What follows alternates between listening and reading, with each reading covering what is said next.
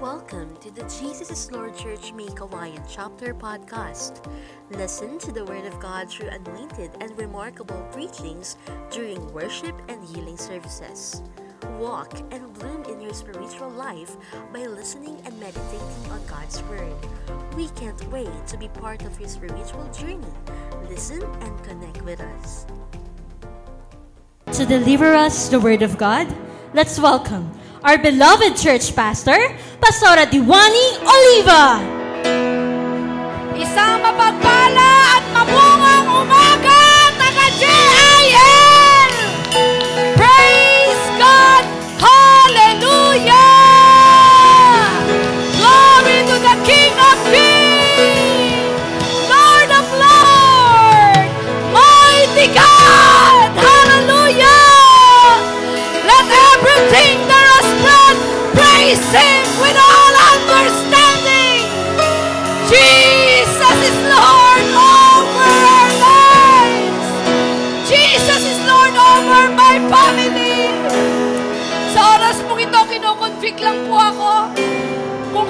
Nasa inyong tahanan at kaya niyong maghawak-hawak ng kamay, let us declare Jesus is Lord over our family.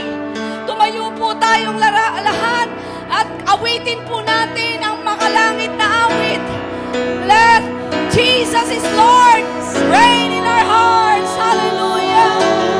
Sa lahat ng nasa tahanan po ngayon, lahat ng laos, nasa ospital, may sakit karamdaman, na-diagnose na ikay positive, declare, Jesus is Lord over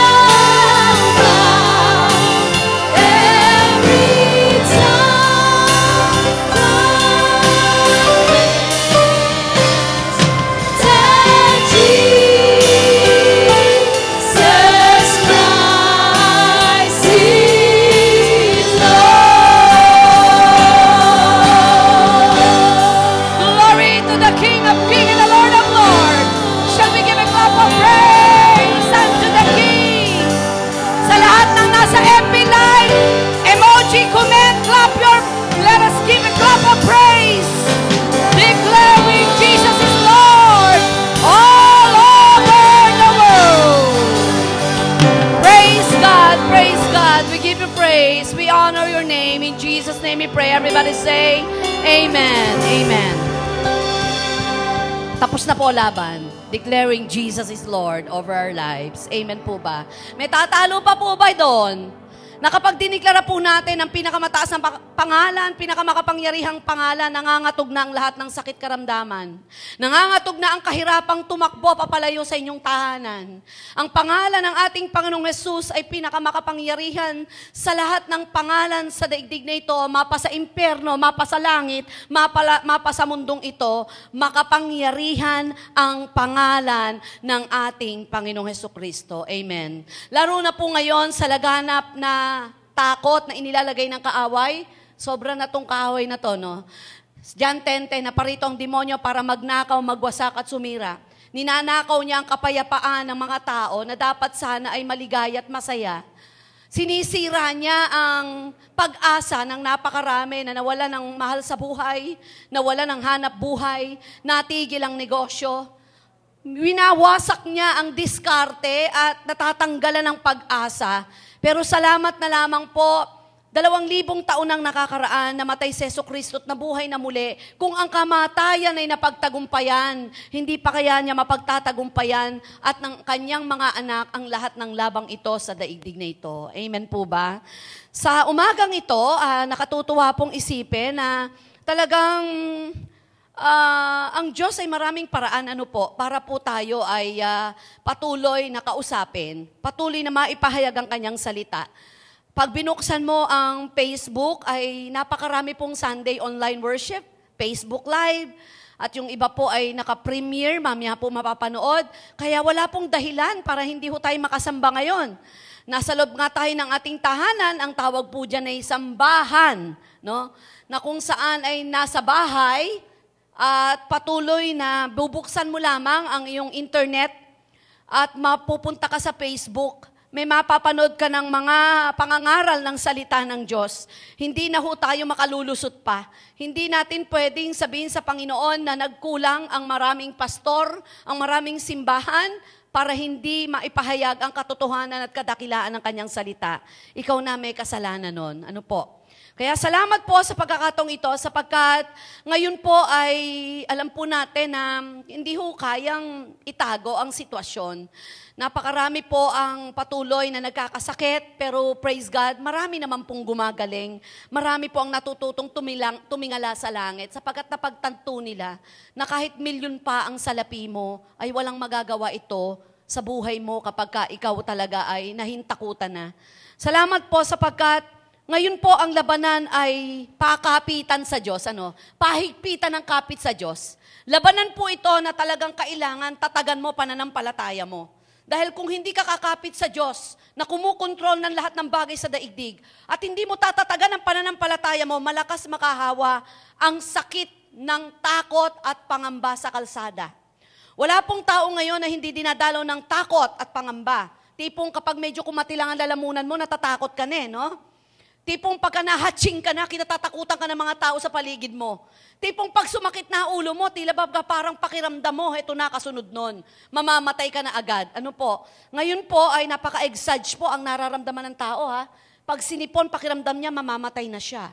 Kapag medyo kumatay lalamunan, pakiramdam niya, mako-confine na siya.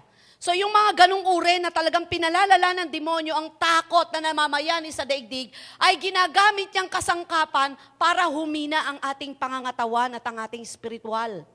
Kaya ngayon pong umaga, ang pag-aaralan natin, it's all about immune system.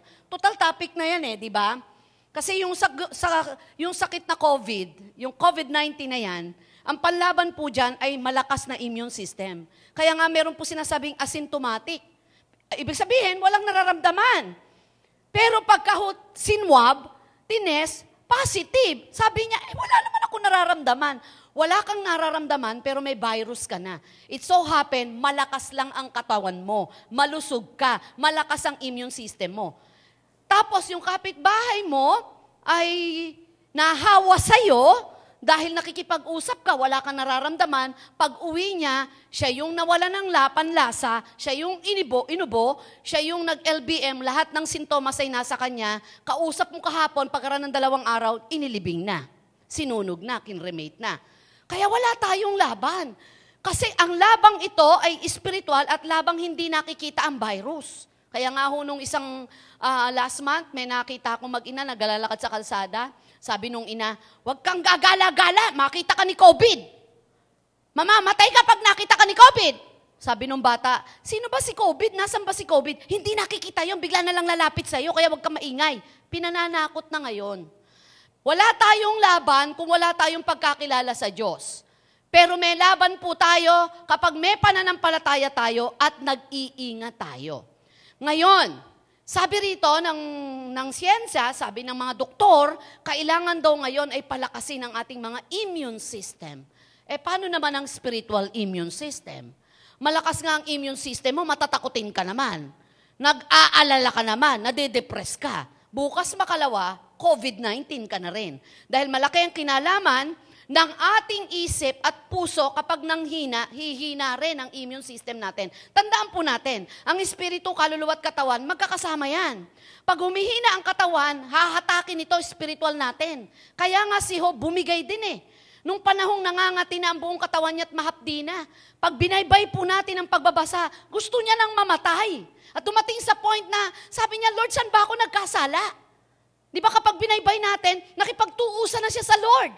Sinabi niya ni sa babae nga, wala akong ibang tiningnan na kundi ang asawa ko. Ni wala akong inaglahi. So doon, nung maapektuhan na yung kanyang pisikal at nahihirapan na siya sa sakit niya, unti-unti bumabagsak na yung kanyang spiritual. O di ba si Elijah, nung napagod na siya at nang hina, na-depress na siya. So higit kailanman, nag-uusap kami ni Doktora kanina, yung, yung nag-opening prayer kanina, sabi ko, Doktora, higit kailanman ito pananaw ko, extreme man kung extreme higit kailanman ang palakasin natin spiritual immune system. And then, isunod natin ang physical immune system. Kaya ang ating pag-aaralan, it's all about building up your spiritual immune system. Building up your spiritual immune system. Ephesians chapter 4 verse 16 says, He makes the whole body fit together perfectly as each part does it, its own special work. It helps the other parts grow so that the whole body is healthy and growing and full of love. The Lord will bless the reading of this passage. Obviously, sinabi ni ng Corinthians, ni Apostle Paul, that we are the temple of the Holy Spirit. This body is the temple of the Holy Spirit. Concern ang Lord sa katawang ito. Nandyan po ba kayo? Concern ang Lord sa espiritu, kaluluwa at katawan mo. Kaya nga sabi sa 3 John 2, sabi niya, ang pinapangarap ko hindi lamang malusog ang inyong spiritual, kundi malusog ang inyong kaluluwa, ang inyong spiritual na buhay. Sapagkat kailangan ang tatlong ito ay nababalanse upang ang buhay natin sa daigdig na ito ay balancing-balanse. Our immune system is essential for our survival. Without an immune system, our bodies will be open to attack from bacteria, viruses, parasite, and more. It is our immune system that keeps us healthy as we drift through a sea of pathogens. Ako po'y kumadrona. Siyam na buwang ang bata ay hinubog at unti-unting lumalaki sa sinapupunan ng ina. Wala pong mikrobyo. Nasa isang loob, nasa loob siya sa sinapupunan na walang marumi doon. Nasa internal siyang pinalalaki. Pag lumabas na po yan, yan na yung labanan. Yung hihigaan niyan, yung iinumin niyan, yung dededehin niyan, yung dadamitin niyan, eh na, na, naka, pwedeng makapasok ang bakterya. So dito makikita po pala natin, ayon sa pag-aaral, meron pong three types of immunity para lumakas ang immune system. May three types pala. Reality to ha. Yung sinasabing innate, adaptive, and passive. Yung innate immunity po, ito po ay natural na meron na po tayo nung isinilang tayo. Nung isinilang ka, kasama sa sangkap ng Panginoong pagkalikha sa iyo, na may panlaban ka na agad paglabas mo sa mundong ito. Na ikaw ay inilabas na napakalinis mo, wala kang dungis, pero meron ka na agad innate immunity. Yung hong lahat ng balahibo sa ating katawan, bahagi yan ng innate immunity. Kasi po, hindi basta-basta mapapasok ng mikrobyo ang ating katawan dahil may nakaharang pong mga balahibo sa ating katawan. Bilang hunang Lord yan. Ang bawat isa kota ng Lord yan, bilang ang lahat ng balahibo pati buhok sa ating ulo. Kasi prone tayo for virus and bacteria. So isinilang ka, may bonus ka na agad na meron kang innate immunity. Bukod pa po doon yung sinasabing adaptive immunity. Ibig sabihin nito, ang mundong ito'y may dungis, may virus, may bacteria, yung katawan mo may kapasidad na umadap sa anumang uri ng panahon at lugar. Nag-a-adjust yung katawan mo na kahit malinis, may biglang kung bakit na nag-e-energize yan para labanan yung, yung, yung, yung mga bagay-bagay na marumi sa paligid mo. Ang ikatlo, yung passive immunity. Ito po ay passive immunity is borrowed from another source. Ito po yung kung saan, nung tayo po ay isinilang, ano pinadede sa'yo? Kape ba agad? ano pinadede sa'yo? Tubi agad sa gripo? Ako po'y kumadrona, kaya sinasabi kong lahat ng mababitamina sa panahong nagbubuntis ang ina at sa panahong sanggol, ibigay nyo ang pinakamasustansya sapagkat doon dinedevelop ang utak lalo, puso at katawan. Ibigay ang mga masusustansyang pagkain. That is adaptive. Habang lumalaki po tayo, nag-a-adapt pa rin to, depende, nagpa-vaccine ka ba noon, nagparoon ka ba ng anti-ganito, may kinakain ka ba, may vitamina ka ba, yun po yun. Pero ito pong immunity ito, pwedeng bumagsak lahat kapag bumabagsak ang paraan ng ating pag-iisip at kung ano ating nararamdaman. Kayang-kayang talunin ng nararamdaman mo kung ikaw ay discouraged. Kayang-kayang talunin ang laman ng isip mo kung ikay natatakot ang malakas na katawan mo. Ganon makapangyarihan ang utak at nararamdaman mo, kahit malusog ang katawan mo, kaya kang ibagsak nito. Naintindihan nyo na kung gaano kahalagang spiritual immunity? To strengthen our spiritual immune system, repairing to the holistic approach, mind, body, and spirit, is the ability to withstand and survive in life through all its ups and downs and to connect more deeply with God our community, our environment, and ourselves. Since the COVID 19 virus pandemic started, we have been hearing the things that we should do to boost and strengthen our physical immune system, but we are leaving out the most important spiritual tool that we need to strengthen our spiritual system. If our spiritual system is not strengthened, we will be prone to lots of unspiritual disease, such as fear, anxiety, hatred, anger, bitterness, doubt, resentment, envy, unhealthy relationship, depression, and negativi- negativism. Hindi nyo napansin dahil may attacking sakit, marami pong nade-depress. Marami nagiging negative ang isip. Marami ang galit sa gobyerno. Marami ang nagkakaselosan. Bakit? Yung ayuda. Yung may trabaho lang ang binigyan. Nagkakaroon na ho tayo ng community par- ng community pantry. Pati iyon nagiging problema ngayon, nagiging issue. Marami pong tao ngayon, hindi man may sakit na virus na COVID-19, may sakit namang resentment, anxiety. Ito ho yung kung saan ay unspiritual disease. Kaya may ilang puntos po tayo upang mapalakas yung ating spiritual immune system. Number one, ready na po ba kayo? Sabi ko po sa inyo, mag-e-amen kayo dyan sa FB Live, ha? Magsasabi kayo ng Amen, praise God. Yun. Make it alive, make it passionate. Come on, di ko kayo nakikita. Pero pag nabasa ko pong nag-e-amen kayo, pumapalak pa kayo, ibig sabihin, nakare-relate po kayo sa message. Amen po ba? Praise God. Mami, re-review ko yan, ha? Number one, spiritual immune system need the Word of God. Everybody say, Word of God. Oh, kita nyo, may kasama akong lima dito, tatlo, apat, eh, di ba? Spiritual immune system need the Word of God. Alam po ba natin? Did you know your spiritual immune system needs feeding? Just as much as your physical immune system does, we have the same two choices in the spiritual realm as we do in the physical realm. We can live a constructive or destructive spiritual lifestyle. The way you handle the troubles life brings will depend almost entirely on how we'll nourish your spiritual immune system. Kagaya po ni Apostle Pablo, what made it possible for him to rebound so consistently when wave after wave of trouble came crushing it upon him?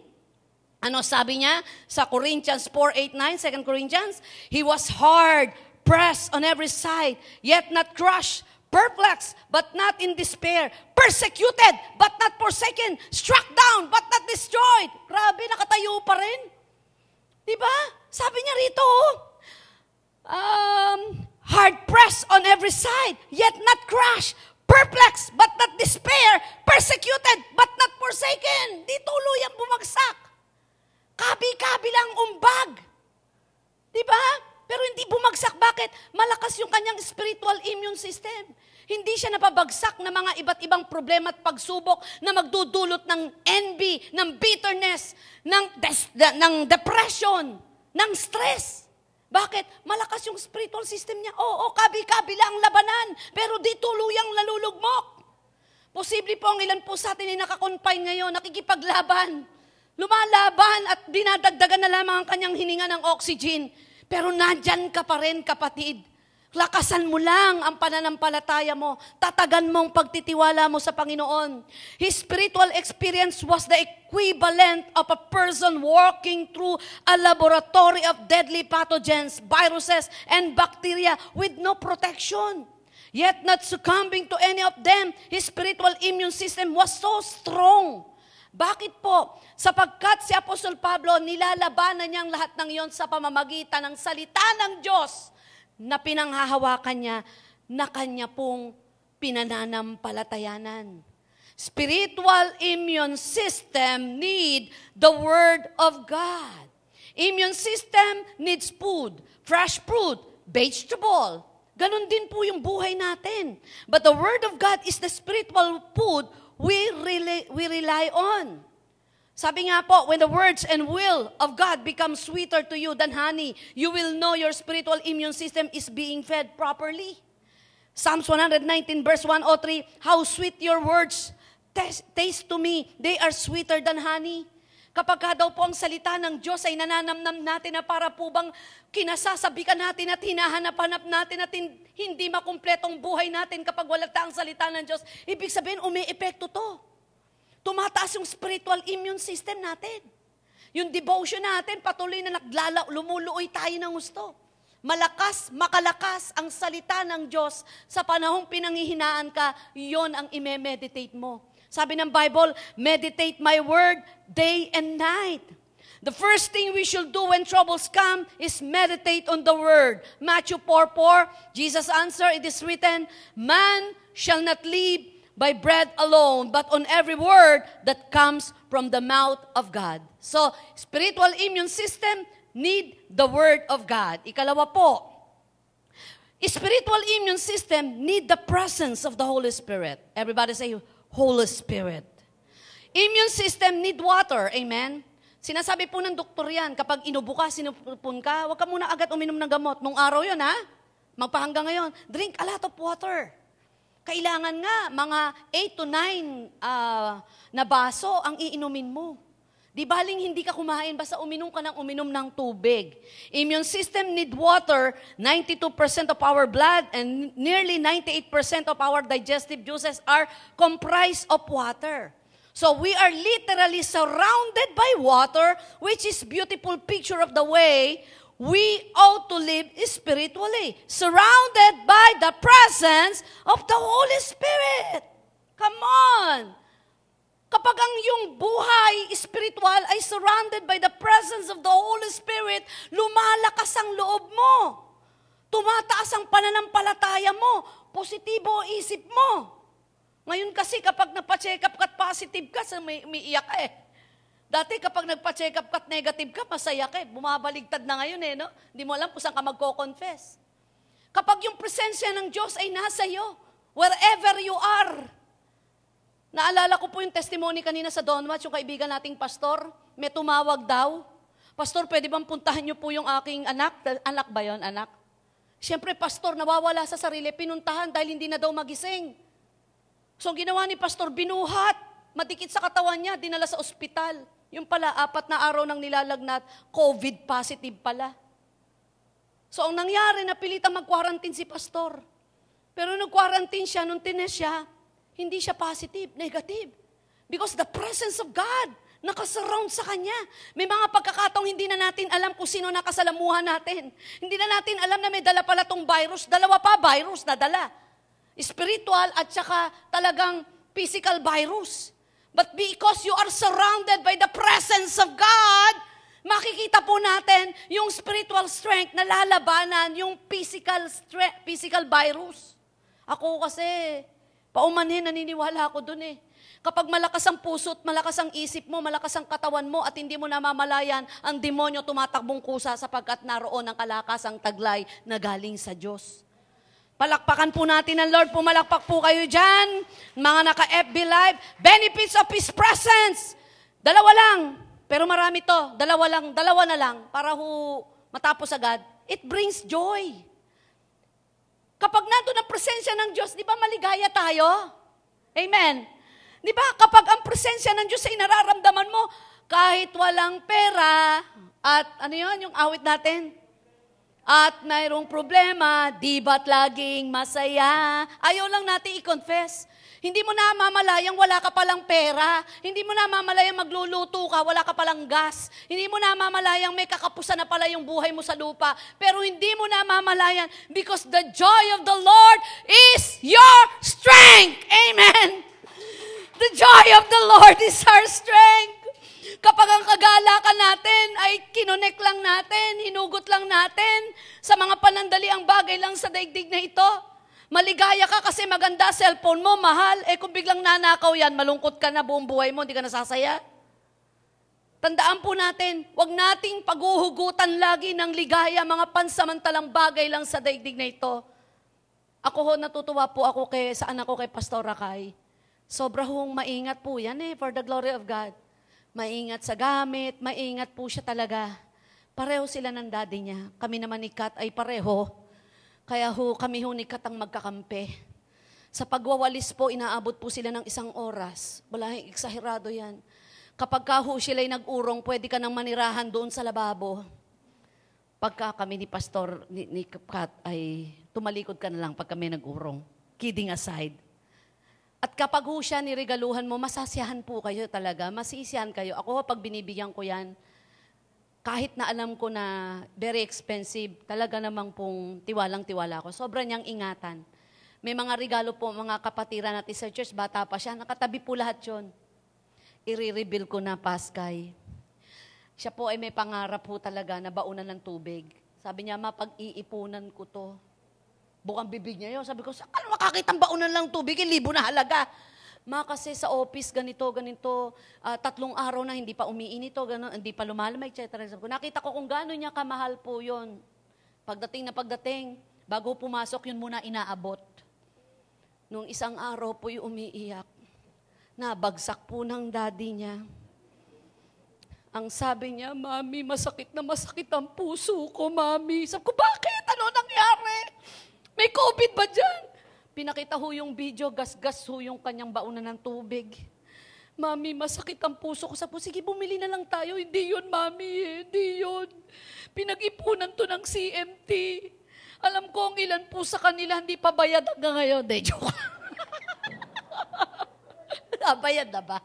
Sabi niya, ma, ganun siya ka-sentimental. Sabi ko, hindi ko man naman paano ko i-comfort. Hindi ho dahilan na palitan natin. Sabi ko kay Kat, talaga bumili tayo nun para matigil yung ating mo umiiyak, di makapagtrabaho yun. Masisanti pa ako ng boss niya doon. Sabi niya, ma, hindi yung ano, eh, alam ko, kaya ko na rin bumili. Yung hirap ng mga bumili nito. But anyway, nasabi ko po, sabi ko, anak, nakatakda naman talaga masira yan eh, naaga lang. Walang gamit sa daigdig na ito, cellphone man, washing machine man, kahit ano, masisira yan. Kaya yung mga laruan ng batang mamahalin, palaro nyo na't nang masira. Palalaro nyo, 19 anyos na. Ako ho yung manika akong regalo ng ninang ko, tinabi ho ng inang ko. Ibinigay ho sa akin, 14 na, may jowa na ako. Paano ko pa malalaro yun? Biro lang po yun. Kasi let us enjoy everything na hindi ka magkakasala. Tumahan po si Kat, si Kai. Oo nga, mami, comfort na ako. Tandaan mo, anak, ang paghuhugutan natin ng galak at saya ay hindi ang pansamantala lang. Masaya, may bago kang damit, may bago kang gamit, pero tanda mong anytime pwede kang layuan yan. Pero ang presensya ng Diyos, hindi basta-basta lalayo yan. Kahit nga nagkakasala tayo, nagko-convict siya to give us joy. Amen! Palapakan natin si Lord. The joy of the Lord is our strength. Nehemiah 8.10, John 14.27, it brings peace. Kapag yung presence ng Lord nasa gawain, nasa trabaho ka, nandun ang presence ng Lord, nasa sarili mo, pagkatao yung presence ng Lord, payapa ka eh. Sabi niya, peace I live with you, my peace I give you. I do not give to you as the word gives. Do not let your hearts be troubled and do not be afraid. Ang binibigay kong kapayapaan sa iyo ay kapayapaan na hindi gayang sa sanlibutan. Attempting to control external circumstances always leaves us a worn out and troubled. You can have the peace that surpasses all understanding in the storms.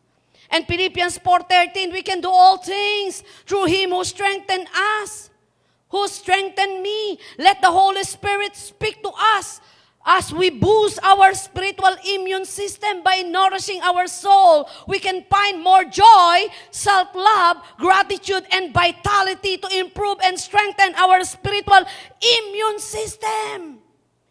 Pagka may trouble ang utak natin, sumasakit ulo natin, tumataas ang blood pressure natin, tumataas ang sugar natin, pati kolesterol. Pero kapag may peace of mind ka, nagkakaroon ng pagdugtong ang buhay mo. Bakit? Ang lakas makahaba ng buhay ang payapa at maligaya. Sinasabi rin ng doktor yan ha. Kaya nga yung may mga taning na pasiyahin nyo na lang, paligayahin nyo na lang. Ako, Mary Reveal, ang inang ko po, pinagbawalan po ng lahat ng maraming mga pinagbawal sa kanya na gustong gusto niya. Sabi ng doktor, huwag nyo na hong pakainin ng ganito. At the age of 70, binawal na yung maraming pagkain. Tapos ako ho, talagang mentikulo, pag dumarating na ako, nangangatog na yun. Hindi ko talaga binibi, hindi ko talaga siya pinakakain ng anuman. Yung pala, yung tatay ko konsentidor. Pag wala ho ako kung ano yung gusto, chicharong baboy, mantikang baboy na ilalabay sa kaning mainit, nalalagyan ng bagoong. Pinagtapat ng tatay ko nung 83, nung mamamatay na. Sabi ko, partida, si 10 anyos binawalan. Tumagal pa ng 13 years.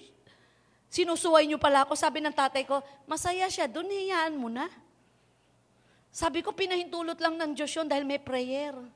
Ang punto ko ganito, ang lakas makahaba ng ligaya at payapang puso at isipan kahit na may trouble na kinakaharap. Amen?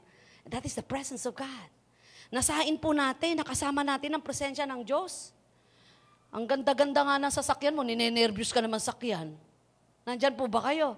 Hayaan mong presensya ng Diyos ha, habang naglalakbay ka. Lagi ka na lang nakapikit. Lagi, ha! Ha! Ha! ha! Galo ka lang galon. Diyos ko naman, naka MUX ka pa naman, naka Fortuner ka pa, Fortuner ka pa naman. Kasi wala yung presence ng Lord. Let the presence of God be upon us always, and it gives peace and joy. Psalm 16, verse 11 You make known to me the path of life. In your presence there is fullness of joy. As your right hand are pleasures forevermore. Number three, spiritual immune system needs stimulates love and good deeds. So yung una, nakita po natin dito, yung spiritual system, uh, spiritual uh, immune system ay kailangan po ng right food, the Word of God. Yung isa kanina, we need what? We need the presence of God. Nagre-represent ng water. Ikatlo, ano? Exercise. Ano? Uh, sabi ho dito, spiritual immune system needs stimulate love and good deeds. Immune system need exercise. The body, lymphatic system filled with disease, fighting with blood cells circulates in the body as a result of physical motion. It is not circulated under pressure like blood is. And spiritual ministry provides the interaction you need with others that continually stimulate your love and good deeds. Dugtungan ko po yung ligaya. Ang sarap makaligaya kapag ka po tayo magal- marunong tumulong, ano, mag, marunong magbigay, gumawa ng mabuti, at magmahal. Hebrews chapter 10 verse 24, and let us consider how we may spur one another on toward love and good deeds. God did not create human in His image to be aimless, like lifeless leaves blown around in the backyard of life. He created us to be purposeful.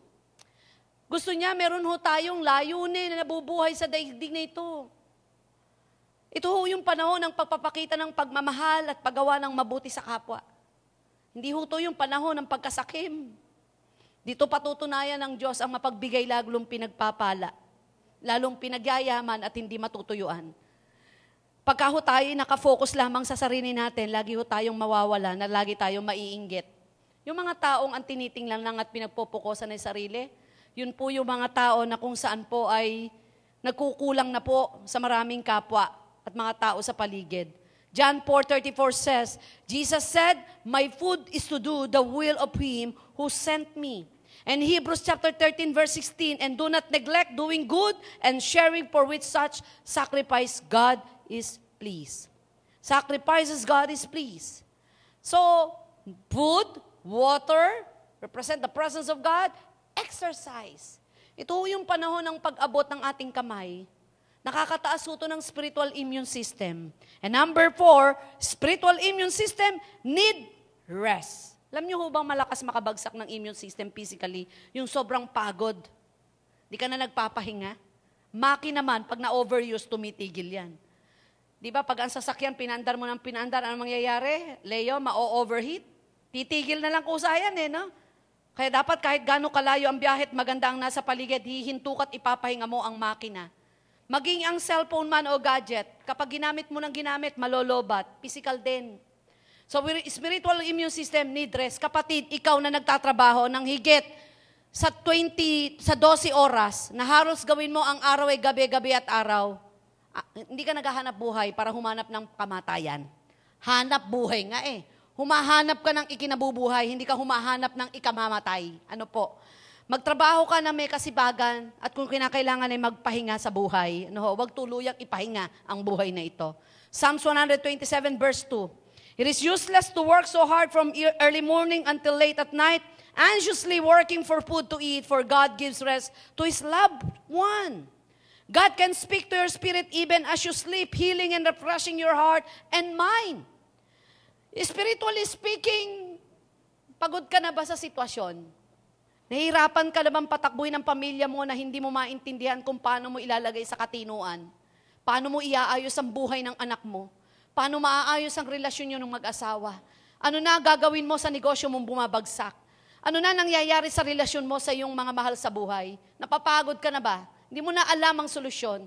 Ginawa mo na ang lahat ng dapat mong gawin pero parang lalong lumalala magpahinga ka sa presensya ng Diyos. Sabi ng Matthew 11:28 to 30, Come to me all you are weary and burdened, and I will give you rest. Take my yoke upon you and learn from me, for I am gentle and humble in heart, and you will find rest for your soul. Kung paano ang physical, kapag masyadong napagod, bumababa ang immune system, ganun din po ang buhay emosyonal at mental kapag ka po hindi natin pinahinga sa Panginoon, mapapagod po yan at makikita mo, mababurn out ka na. Number five, at huli, spiritual immune system need pure thoughts. Napakahalaga po, paano ka mag-isip? Paano mo gamitin ang isipan mo? Paano mo balansehin ang nangyayari at nagaganap? Kapag ikaw ay naging negatibo ang takbo ng isip mo, babagsak po ang immune system mo. When you live a healthy lifestyle, you don't live in fear of germs. You rely on consistent investment in your immune system to defend yourself against sickness. And when you make equally consistent investment in your spiritual immune system, you don't live in fear of, one, of what's around every bend in life's road. Proverbs 14:30 says that a tranquil spirit revives the body, but envy is rootedness to the bones. Naalala ko po, meron akong dinaanan dyan sa kanto. Hindi ho ako nagkakamali. Nagkita pa ho kami ng mata, mata sa mata sa SM. Pagkaraan ng dawalang araw, nakita ko meron na hong, meron na hong tarpaulin at nakalagay na doon, rest in peace. Samantalang ka kung ang saya-saya pa niya nung nag-grocery. Pagkaraan lang ng tatlong, dalawang araw, nakita ko na po, rest in peace. Alam niyo, kinamatay. Yun ho pala po'y masama na ang pakiramdam. Nangangati ang lalabunan at inuubo na daw. Nasa mid lang po, dinala sa ospital, dead on arrival.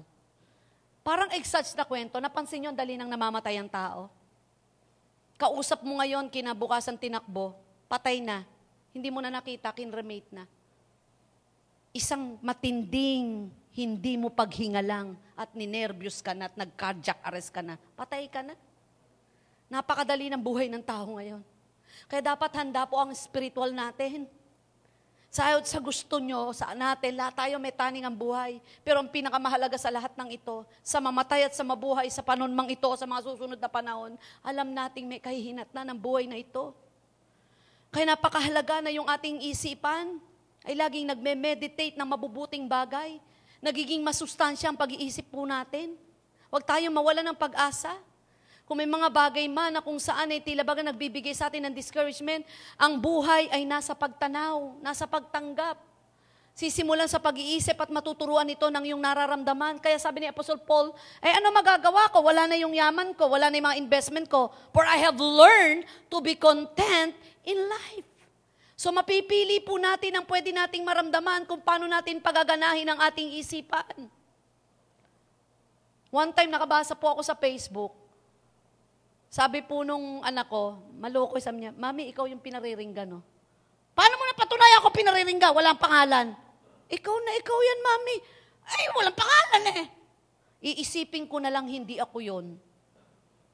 Iisipin ko na lang na anumang mga bagay na magdudulot sa akin ng lungkot at sakit, iisipin ko na lang at pipiliin ko na lang ang magandang pagkakataong makapag-isip ko ng maayos kesa naman maapektuhan ako. Nasa pagdadala, nasa pagtanaw, kung paanong lalawak at gaganda ang ating kaisipan. Kaya napakahalaga po pag nagme-meditate po tayo, ako lagi ko sinasabi, ah wala pa po ako, meron ho akong ah, ginagawa ngayon na mentoring sa young couples. Meron ho ako isang tuturo doon na mag-invest kayo ng mga good memories. Na yung tipong memories na kalimbawa nasa opisina pa si mister, meron kang naaalala na para pagdating niya kahit walang dalang sweldo, masaya kang dadatnan. Huwag ho tayong magtipid ng pag invest ng magagandang memories ano, sa mga kapatiran. Simpleng, lalo na ngayon, yung simpleng pangangamusta. Sabi ko kay doktora, doktora, yung life proof na, no, masaya, di ba? Pag nakaka, kahapon po si Pastora Kay ay nag-life proof sa lawa, nakita ko yung anak ko tuwan-tuwa, ang mga kausap ay matatanda. At nakita ko, tawa siya ng tawa kasi yung nanay hindi makapasok, hindi malaman. Siguro para nakita niya yung sarili niya, nandun sa TV, nasa cellphone. How to reach out others na to share our love, di ba? Yung bang mag-create ka ng memories na kung saan ay uh, maaalala, mas marami maaalala mabubuting bagay sa iyo, mga nakakakilig, mga nakakaibig-ibig. Lahat naman tayo may kahinaan eh. Pag naisip niyo ako, kung gusto niyo piliin niyo mag-isip ng negatibo sa akin, ay, si Pastora naman, ganyan, ganyan. Pero kung pipiliin niyo kung ano ba yung mabubuting bagay na naging epekto ko sa buhay niyo na masaya, di ba? Mas maganda relasyon. O kapag naisip mo si Genevieve, si Hazel, si Charlene, si Paul, lahat yan may mga kainaan. Pero kung pipiliin mong isipin yung magagandang bagay na ginagawa nila sa church at sa iyo, nasa pag-iisip para lumusog ang ating katawan at kaluluwa natin. Kaya bumabagsak ang immune system, pinipilit po nating isipin yung pangit. Pinipili natin. Lalo kapag galit ka sa isang tao, pipiliin mo yon. Lalo kapag inis ka, lalo kapag may ginawa sa'yo, pipiliin ko to na itong isipin ko. Pero hindi natin namamalaya, nakakaapekto sa ating pisikal. Psalms 32 verse 3, David said that when the, he kept silent about this sin, his bone wasted, wasted away. Even si, si King David, inaaral niya po yun. When you live a healthy lifestyle, you don't live in a fear of germs. Tandaan po natin yan. Bakit po? Sapagkat patuloy na bibigyan tayo ng panibagong lakas ng Diyos. Conclusion na po ako. When you make sound nutritional choices, you have the opportunity to dramatically boost your immune system. The same is true in your spiritual life. When you choose to in, ingest a regular diet on God's Word, you build a spiritual immunity that provides vitality in the midst of the challenging circumstances.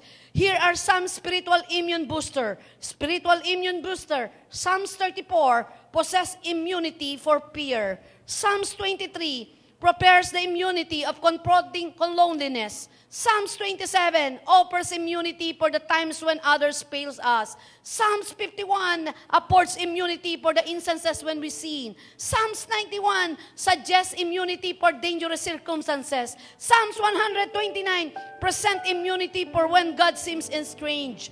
Joshua chapter 1 possess the immunity for courage. Isaiah 45 is a recommended immunity for discouragement. Matthew 11, 25 to 39 proposes immunity for anxiety. Psalms 121 conveys the immunity for a lack of confidence. And Matthew chapter 6 verse 19 to 34 provides immunity for worry.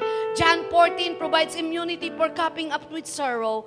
1 Corinthians 13 communicates the immunity for the tendency to develop a bitter or critical spirit. Piliin po natin na higit kailanman mapalakas po ang ating spiritual na buhay. Yung puso natin ay patuloy na mapalakas. sa kabila ng nakapangihinang nakikita ng ating dalawang mata, nadidinig ng ating tenga. Alam nyo ba yung virus na yan makapapasok po saan? Sa bibig, sa ilong, sa lahat ng may butas sa atin na pwedeng pumasok sa internal. Spiritually, ganun din ha. Lahat na nakikita ng ating mata, nadidinig, naaamoy, lumabas sa ating bibig, merong spiritual virus yan na pwedeng pumasok sa internal spiritual heart and mind natin. So, kapatid, paikli ng, paikli ng paikli ang buhay ng tao. Baka hindi ka pa kumota. Ang buhay ng tao, 70 to 80. Ang taning nating lahat, biblically speaking, 70 to 80. Bihira na po yung 120. Yun ang sabi ng Book of Psalms. Pero si Jesus, 33 pa lang, tapos na sa daigdig na ito. Pero yung tinapos niyang buhay sa daigdig na ito, tatlong taon, binuhos niya ang kanyang lakas, spirito at kaluluwa. Hanggang ngayon, taglay natin ang ginawang impact ni Jesus sa daigdig na ito. Huwag po nating sayangin ang buhay na ito. Huwag nating hayaang pahinain tayo ng kaaway. Huwag niyong hayaang manghina ang ating kalooban dahil sa pinansyal, dahil sa relasyon, dahil sa kakulangan, sa mga nadidinig at nakikita natin. The Lord is our strength and refuge. Siya ang ating lakas. Ang pag-ibig niya ay masusumpungan sa gitna ng kanyang presensya. Amen po ba? Hallelujah! Shall we give a clap of praise? Tumayo po tayong lahat and let us worship the Lord. Hallelujah! Di nagbabago ang pag-ibig mo sa akin Kahit anong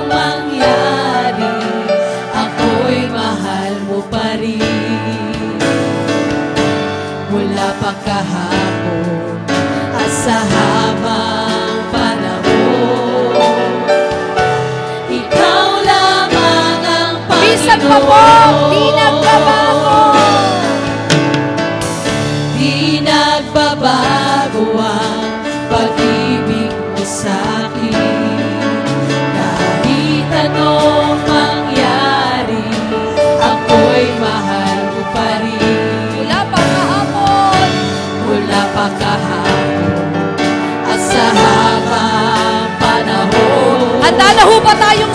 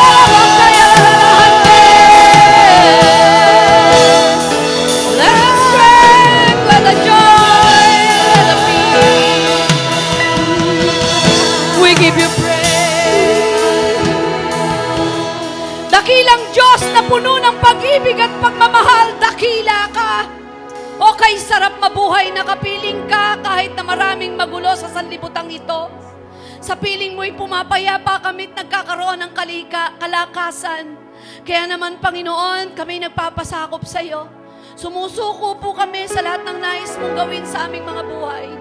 Hayaan niyo, Panginoon, na maranasan po namin ang kapayapaan. Kagaya ng sinabi mong kapayapaan ang iniiwan ko sa iyo, ang kapayapang ito hindi gaya ng ibinibigay ng sanlibutan. Pumanatag ka't pumayapa ka sapagkat ako'y nasa iyo. Salamat po sa iyong pangako. Nakalagay ito sa aming isip at puso. Kaya kami napalalakas sa oras na ito. Ama naming Diyos na banal, ngayon po, Panginoon, ay libo-libo ang nanonood po sa amin. Ang ilan po sa kanila ngayon ay nasa gitna ng trouble. Ang ilan po sa kanila ngayon ay nagpositibo sa sakit na COVID. Ang ilan po sa kanila ay negatibo ang nararamdaman sa financial at sa relasyon. Lord, we pray, patagusin mo mula dito ang kapangyarihan mo tungo sa kanilang tahanan at maghari ang kapayapaan, kalakasan at katagumpayan. Walang ni isa na nanood, Panginoon, sa umagang ito na hindi mahihipo ng iyong kapangyarihan. I speak healing. I speak strength. I speak joy in the name of Jesus. We thank you, Lord, at inangkin po namin something good, something great is going to happen. We bring back all to you the glory, all the praises. In the mighty name of Jesus, we pray. Everybody